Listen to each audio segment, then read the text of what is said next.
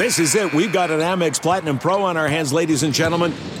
We haven't seen anyone relax like this before in the Centurion Lounge. Is he connecting to complimentary Wi-Fi? Oh, my. Look at that. He is.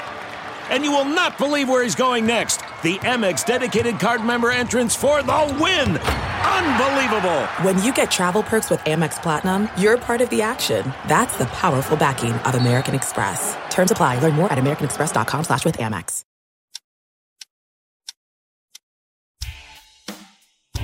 Catch and Shoot two point oh is a presentation of Pure Hoops Media. Catch and Shoot two point oh goes well with both red and white and is perfect with a workout of your choice. Our hosts are Aaron Berlin, a former Kansas Jayhawk who believes the Orlando Magic will win the championship. Eventually. His partner is Otto Strong, a man who has covered the N B A since before Dennis Rodman got his first tattoo. Fellas? Thanks so much, Darlene. Coming up on this week's rendition of Catch and Shoot two point oh, we talk with a great Carolina Tar Heel. Otto is out, though, which means we welcome in the one and only Bruce Bernstein. And Bruce, we've had a lot of Carolina Tar Heels on Pure Hoops Media. Yeah, Aaron, uh, over the course of our two years of doing shows, we've had some of the great voices in U N C basketball. We've had Coach Larry Brown. We've had Coach George Karl, who should be in the Hall of Fame, by the way. We've had Brad Daugherty, and you did a nice interview with Sam Perkins that we packaged up over the summer. So uh, who's the latest uh, member of the Brotherhood? Well, quick note, quick note about that Sam Perkins interview. He's still a million times cooler than I am. But we'll just leave it at that. All right, let's go ahead and head out to Carolina. We welcome in that fifth mystery Tar Heel.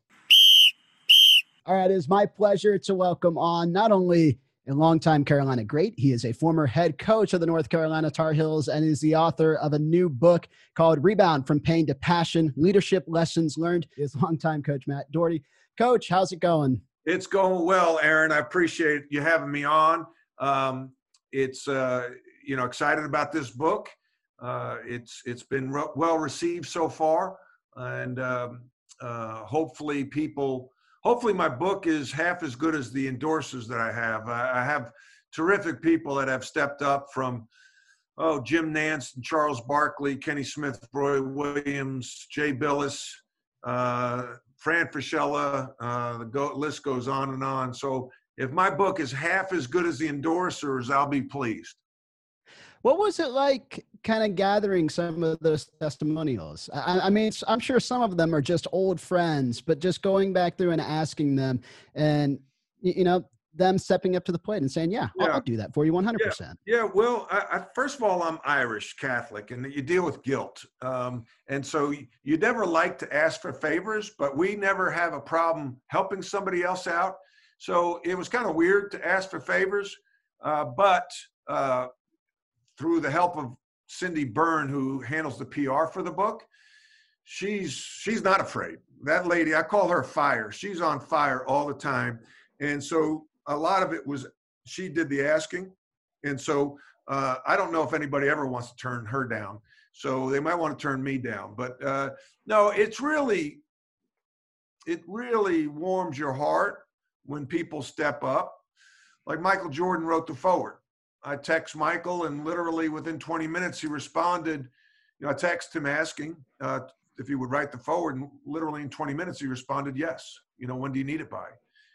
So, you know, that just warms your heart uh, when people, friends, um, you know, people like Jim Nance, who I'd say he's an acquaintance, uh, but steps up, Dick Vitale.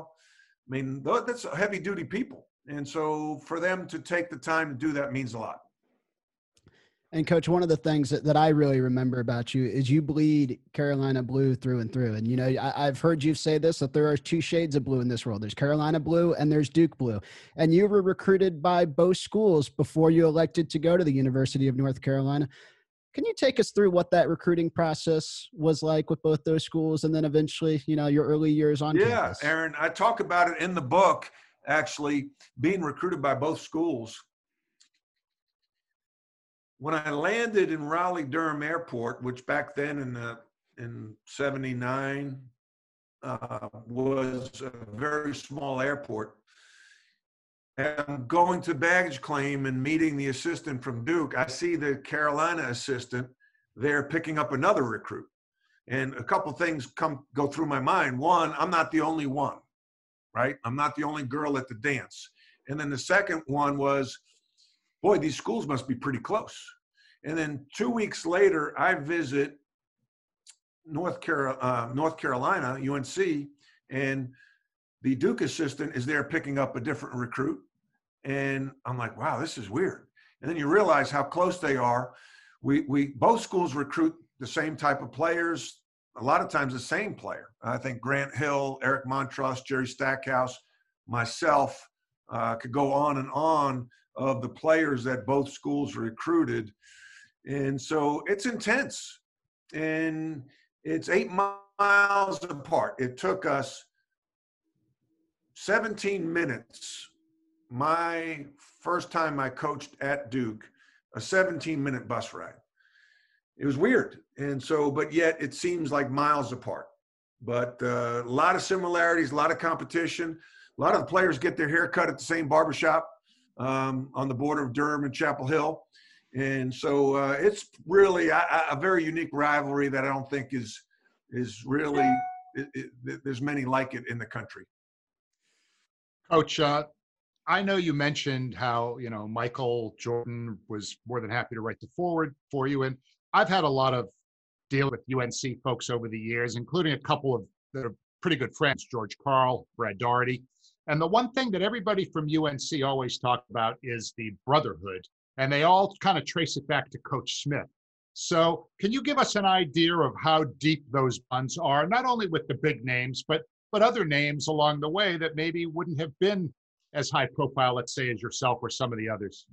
Yeah, that's a great question, Bruce. Um, yeah, and again, I, I have it in the book. Uh, there, some of my better friends or acquaintances are U N C former players that I didn't play with, like Shimon Williams and George Lynch. I do a show on Fan Media Network with George Lynch.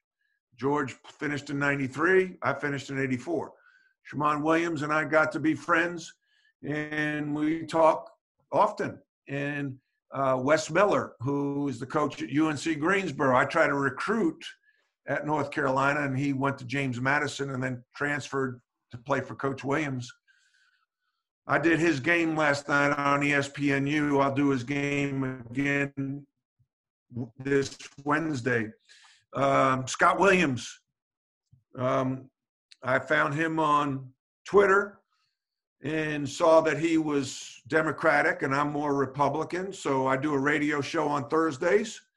And I asked him if he'd come on because I just wanted his perspective as a African-American in this time in America. Um, who is on the other side of the aisle from, from me. And we got to talking. And when I hung up with him, I said, you know, Coach Smith would be looking down with pride that two former players, one black, one white, from different eras, are talking politics and, and how to make the world a better place. You know, that is Coach Smith. And Coach Smith is the one who has brought us all together and created that culture, created that family. It's real, yeah, Bruce, it's real. It's not, it's not just talk, it's real. I, you know, and, and it's wonderful to know, because in our current society where if you disagree with people politically, there's a tendency to think of them as an enemy as opposed to a friend with whom you disagree. Right. So I'm going to guess that you and Coach Karl don't talk a lot of politics, or maybe if you do, you have that relationship because we know where he stands on everything. Uh, and, and I know, you know, with Brad Daugherty, again, I hate to keep bringing him up, but, you know, people think you're brothers. Uh, the kidding. We are. Uh, he also, you you really are. I mean, you you truly yeah. are. But I remember him telling us a story about when he was a student at U N C. And he used to drive, he lived out in the western part of North Carolina, and he he used to drive back sometimes to Chapel Hill, and he used to get pulled over all the time. And one time he was pulled over and held for a while with a, a female co-ed who was driving with him, and he told Coach Smith about it. And Coach Smith went after that cop. Apparently that cop had some previous run-ins where he treated minorities in the state uh, less than kindly. And so Coach Smith really, although he was very liberal, I don't, he always, from, from what I've learned, was all about right and wrong, not red and blue. He, he was, but he was very democratic. I mean, he was one of the first people to try to at least publicly integrate Chapel Hill. In uh, when he was an assistant coach under Frank McGuire, he he and the, his pastor, Pastor Seymour, took a an African American student to the Pines restaurant that was segregated and to integrate it. So, you know, Coach Smith is is a Democrat uh, and and strongly a civil rights advocate. So, for him to go after that policeman doesn't surprise me, but that's the kind of relationship that we all had with him. You know, he, it wasn't just what was on the court. You know, he looked out for his players beyond the game of basketball. And, and that's a story that I, I've not heard before, but it doesn't surprise me. And Coach, I remember when you got the job at North Carolina, I remember Dean Smith being a big advocate for you, that he was one of the ones that reached out and said, this is the guy that you need to hire after spending just one year at Notre Dame. What was your relationship like with Coach Smith? What was it like off the basketball court, even before you got the job at North Carolina? Um, it, it, we had a good relationship. Um, it was, it was always, to me, a player coach. And he was a little intimidating because, you know, you always wanted his approval, and he was a smart man, and you were wondering what was he thinking. And it was, it was hard for me, I think, being in this, the, the head coach. And I think one of my biggest problems was managing up to Coach Smith. Um, I, I did not probably manage that relationship as well as I should have, where Coach Williams was an assistant with him. I was a player. So I, I felt like, you know, that relationship never really graduated, very really didn't mature as much. Uh, so it was a little uncomfortable at times, and I probably could have done a better, well, I know I could have done a better job in managing that relationship. Do you talk a little bit in the book about kind of how do you bounce back and what do you learn from, let's say, adversity? Well, that's what the whole book's about, is rebounding from adversity, and basically rebounding from my loss of my job at North Carolina, the fact that I was a, was ridiculed as a leader, and trying to um, go on a leadership journey, and that journey, leadership became my passion. So the pain of losing my job took me onto a leadership journey, and leadership became my passion. And I, I now run a the Daugherty Coaching Practice, which is a leadership organization. I work executive coaching company in the country. So it's become my passion, because there was, you know, as a player, as a coach, when you lose a game, you watch the film and you try to get better. And that's what I tried to instill. Like, you will fail as a leader. You will make mistakes in life. And as a coach, as a player, we're used to it. That's one of the values of team sports, is dealing with failure. Okay, we failed. We lost the game. How can we get better?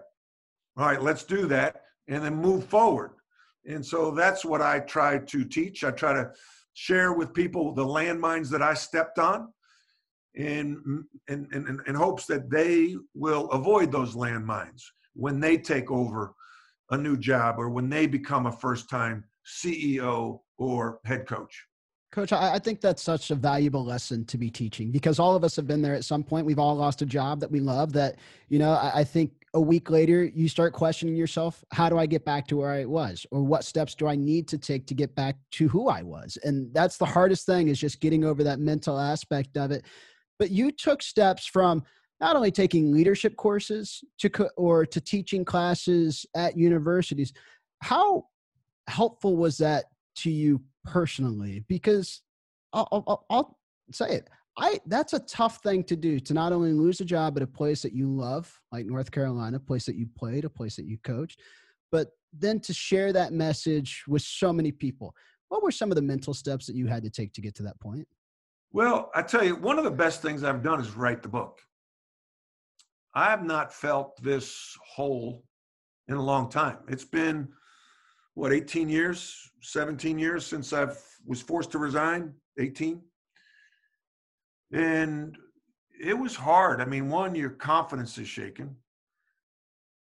You know, you, you have to put on these masks. I was told, hey, don't hide. So I wanted to be public. I didn't want to just be a hermit. Um, you can't escape it, right? Well, first of all, I'm six seven, you know, gray hair. People say, hey, you must have played basketball. You coached. You know, it's you're recognizable, especially in the state of North Carolina. So I wasn't going to hide. I was going to be out there. I'm going to, my, my wife has a, took a, a phrase from somebody and says, when you get run out of town, get out front and make it look like a parade. So we, we try to make it that way and realize, you know, hey, you know, I, I, I did the best I could. I made a lot of mistakes and I learned from them, and it's okay. Our lives will go on. But in private, it, it hurt. I dealt with depression. I felt like I was falling off the Empire State Building and there was no net there to catch me. Where I always had North Carolina to catch me. I always had Coach Smith. I always had Coach Williams. I worked for Coach Williams for seven years. So now it's like, where do I go? How do I reinvent myself? And and and so um, there's a lot of sleepless nights. There's a lot of dark days, dark clouds. And I feel like I'm just now getting through a lot of those clouds. Coach, when it comes to big-time basketball, recruiting, et cetera, et cetera, I, I know that, you know, you're dealing with a lot of people that you may or may not, who may or may not like you. But in your case, is there such a thing as being too honest for your own good sometimes? Oh, yeah. Your biggest strength, and this is a lot of what I learned in my leadership journey. Bruce, are you from Long Island? I mean, you said you spent time on Long Island. I, I, I lived there for three and a half years. Both of my kids were, were born there, but no, I'm a Boston area guy. Okay. I'm sorry to hear that. Um, yeah, well, we all got our problem. Yeah, yeah, yeah. Uh, but anyway, you know, like Long Island, growing up in the park, playing ball, you're wired to be aggressive. You're wired to be intense. You're wired to be, at least I was, to tell the truth. And, you know, things were black and white. And I always struggled, you know, if people, somebody asked you for a favor and you said yes, they never asked why. But if you said no, they would ask why. And you're like, well, I've just said no. It's it's like, no. And, you know, so like I was very black and white, blunt, honest, brutally honest. And because that's the way I like people to be with me. So when I went on this leadership journey, I met with Carol Weber at the University of Virginia. She was an executive coach and taught a class. And she had me take the Myers-Briggs test. And this is, this is all about leadership. And when I walked in, this is just a couple months after I lost my job, I was down, I was depressed, I was beaten up. She said, uh, you know, small talk, she said, well, here are the results of your Myers-Briggs assessment, okay? Now, have you taken a Myers-Briggs, Bruce or Aaron? No, I haven't. A long time ago. Okay. All right. It's just a personality assessment. And she said, uh, you're an E N T J. And I jokingly said, I've been called a lot of four letters, four-letter words before, but never an E N T J. And she said only two percent of the population are E N T Js. So I'm thinking I'm a badass, right? Like I'm elite. Like North Carolina just let go of this elite individual. And I'm thinking that. And I think as she saw me puff my chest out, she said, no, you don't get it. That means ninety-two percent of the population don't think like you think. And I was like, oh my God, what a concept, right? Because I thought everyone thought like me. And so to that was one thing. And then the other thing I talk this about, I talk about an emotional circle. your biggest strength's your biggest weakness. So one of my biggest strengths was that I was intense. I was honest. You know, I play hard, blah, blah, blah. Well, too much of a good thing's a bad thing. Once you go outside that emotional circle, there's collateral damage. So, you know, I could be too honest. You're honest, you're honest, you're too honest. I'm intense, I'm intense, I'm too intense. So that's the self-awareness that you need to understand that, okay, I better stay inside this emotional circle. And, and that's part of leadership that I didn't understand at forty years old after my, you know, one year at Notre Dame as a head coach. Coach, do you ever think maybe that opportunity came too fast? Yeah. That, that, that maybe you wish you would have been at Notre Dame a few more years? Yes. I said that to a writer. I said that to a writer. I said, it might have been better if I stayed at Notre Dame for five years. And he wrote it like, well, I'm, can't handle the job, right? So, uh, but yes, yes, yes. Um, Mike Bray talked about the coach at Notre Dame. You know, he started at Delaware, and he's like, there's value in starting at a low level because you can make your mistakes and not a lot of people are watching. Well, at North Carolina, everybody is watching, and and certainly um, the scrutiny there has got to be unbearable at times. So when you're winning, everything's great, and when you're losing, you know, you're a bum. How how tough is that to deal with when, you know, the entire focus of the state, every loss, you're like, oh my God, you know, it's like the end of the world. Yeah, it's it's easier for me as the coach than it is for my family. I, I equate it to like you're in a boat and there's this wake, and the wake of collateral damage, and your family's in the wake, your friends are in the wake. As as the you know, the person who's the coach, you're focused on the next game. You're trying to put blinders on. You know, yeah, are there things that you're hearing and you're having to deal with? Yes, but you're always looking to the next day, the next practice, the next game. So it's a lot harder on my family. Fortunately, my kids were very young, but uh, yeah, it's it's it's hard, and you don't realize the stress you're under till you're out of it, and you're like, man, how did I deal with that? But um, yeah, it, it, it's it's it's tough because you have to wear this mask, and sometimes that mask could get heavy. Coach, you spoke about this with Bruce about how important the Carolina family is, and you mentioned it as a family. And you know, after something like that happens, I imagine the first thing you want to do is get as far away from it as possible. But who reached out from Carolina, whether it was past teammates, you know, some players from that eighty-two team, some uh, some of your old coaching staff, who really helped you through that? Yeah, that's a great question. Um, one of the first calls was from Michael Jordan. He left a long voicemail on my phone uh, that I attempted to save, but, uh, you know, just how dis- disappointed he was that, you know, I left a good job at Notre Dame to take this job, and, and that happened. And so that was, you know, felt good. Uh, some friends, uh, John Black, and again, I write this in the book, John Black, Bobby Ellington, two two buddies who attended North Carolina. Bobby is my roommate there. Obviously, my wife, Kelly. Um, but, uh, you know, I think a lot of times people don't know what to say. Kevin White, the A D at Notre Dame at the time, who's just now retiring at Duke, he was one of the first people to call me and, and tell me to take the high road. There's less traffic up there. And that was the best advice I received. And I did that. I try to do that. I try to do that every day. It's hard. In the book, I talk about uh, driving over the Bitter River, and you have to pay this hefty, hefty toll, and it's a slick road, there's no guardrails, and you deal with these triggers where someone could say, you know, you got screwed, you know, and, and they're trying to be nice and friendly and supportive, but that's a trigger, and all of a sudden you feel yourself driving into the Bitter River.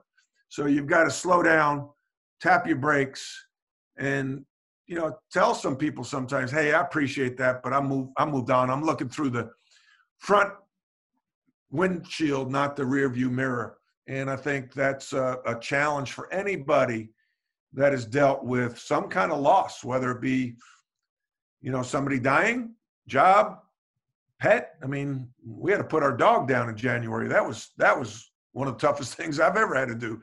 So, yeah, so there were, there were some people. You remember who called, Aaron, and you remember who didn't, because you have a Rolodex, and as the head coach at North Carolina, a lot of people want to get to you.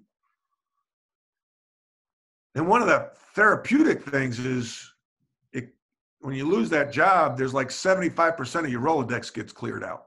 I know you've been really generous with your time, but I wanted to ask you about one thing that's prevalent in our society now, but it really wasn't much of a factor, if at all, certainly in your U N C time. Maybe it started to kick in a little bit more at S M U, but that's social media and the effect that that has on everything from these eighteen-year-old, you know, student athletes to the fans out there. I personally feel it's mostly a cesspool. I'm on it a little bit, mostly to promote our Pure Hoops Media programs. Uh, but what's your feeling about social media and, and the effect that it has, particularly on the, the college students, but also the coaches and the administrators? Yeah, wow. Um, in an ideal world, we wouldn't have it. I think for several reasons. There are certainly good things about it. I learn, I like to learn. I like to follow smart people and learn from them. And but I think the couple things, um, people will say things on Twitter that they wouldn't say to your face. So I think the the rage, the anger gets amped up. And I think that's helped the divide of our country. Um, you touched on something earlier about people saying things. Abe Lincoln had a great quote, had many great quotes, but one of them was, "I do not like that man. I must get to know him better." You know, you talked about, you know, if you didn't agree with your friend about something, you could still be friends, but you talk it out. So if you and I are friends and you, you know, let's say you were a Democrat and I was a Republican, and okay, Bruce, let's go get a cup of coffee and talk about it. So now we show respect. We may still disagree, but we can agree to disagree, as opposed to on Twitter, "Oh, you're, you know, you're a jerk because you're a Democrat. Oh, you're, you know, if anybody supported the right, they were a racist." I mean, it was just quick white, you know, whitewash. And that, I think, has helped divide our country. And the other thing is um, comparison games are the work of the devil. And when you see a couple of things, young people, and we all, it's a dopamine hit, right? You have somebody new follow you. All of a sudden, it's like, whoa, my my self-worth is better now because I had ten new follows. Now, I'm fifty-eight. Now, do that to a seventeen-year-old. And now they're like, wow, I got, these people like me. Oh, they don't like me. Or the comparison games of comparing your everyday to someone else's highlight film. And I say, you see this pretty girl on the beach with an umbrella drink, you know, sitting on the hood of a Maserati. And so everyone's like, man, I don't have that. Man, how do I get that? That my life's not going to be fulfilled till I get that. That's dangerous. So it it probably does more damage than good, quite frankly. Coach, I can't appreciate your time anymore. Uh, everything that you've said has been insightful. It's been educational, and it's been entertaining for us. Uh, the new book, it is Rebound: From Pain to Passion, Leadership Lessons Learned. It is out in March. I can't wait to read it. I can't wait to get my copy. And Coach, I'm going to leave you with this. There's actually three shades of blue in this world. There's Carolina blue, there's Duke blue, and then there's Jayhawk blue. But you had to know that, right? You had to know that. Rock chalk. Uh, the, book, the, the book can be pre-ordered on Amazon, or you can go to rebound dash book dot com, which is my website. You'll see some cool pictures, see some quotes. Um, so, yeah, and then I'll have the audio v- version coming out too. So thank you so much for the opportunity. Uh, anytime, Coach. It was a pleasure having you, and that is out in March. Pre-orders are out now. Make sure you check out his That site. was dope. Coach Daugherty, very, very self-aware, very, very honest about his own pluses and minuses. Uh, and one of the points that he made that I really thought was wonderful was about the corrosive effect that social media can have, not only just on young athletes and coaches, but on society in general. I just thought that was so perceptive.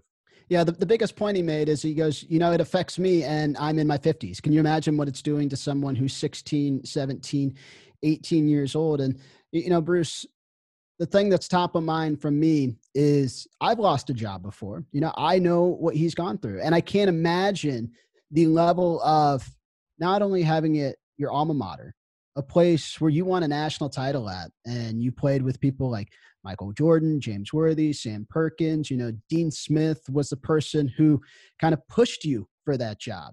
And then to have that all taken away from you, that's tough to bounce back from. And so the fact that he's coming out now with this book, he's confident in his story. People should applaud him for what he's doing now and how he's finally able to tell that story. Because you alluded to this in the interview, Bruce, Carolina fans are not forgiving. They love that program. They love their own. But if you hurt that program in any way, they don't care. They'll disregard you. And so I, I thought that he was just so insightful. His candor was tremendous. And that was a lot of fun for me. We thank Coach Daugherty for spending time, and we expect his book will be a smashing success. Uh, thanks also to our producer, Scott Turkin, who puts this whole puzzle together, as well as to our new editor, the wonderful Kristen Woolley, who's making us all sound really good. And Aaron, thanks for allowing me to fill in for Otto this week. Oh, anytime. It's always a pleasure having you. And just so you know, his book is already in my pre-order cart, my pre-order cart on Amazon. So I'm ready to have something new on my bookshelf. And if you guys are looking for new N B A, college hoops, basketball content in general, Pure Hoops Media is your one-stop shop for all of it. We have shows Monday through Friday as we kick it off with the Mike Weiss Show every Monday. Tuesdays, Full Court with Jenny Fisher and Kara Kay. Wednesdays is where you get your N B A news and nuggets and all your latest, greatest interviews.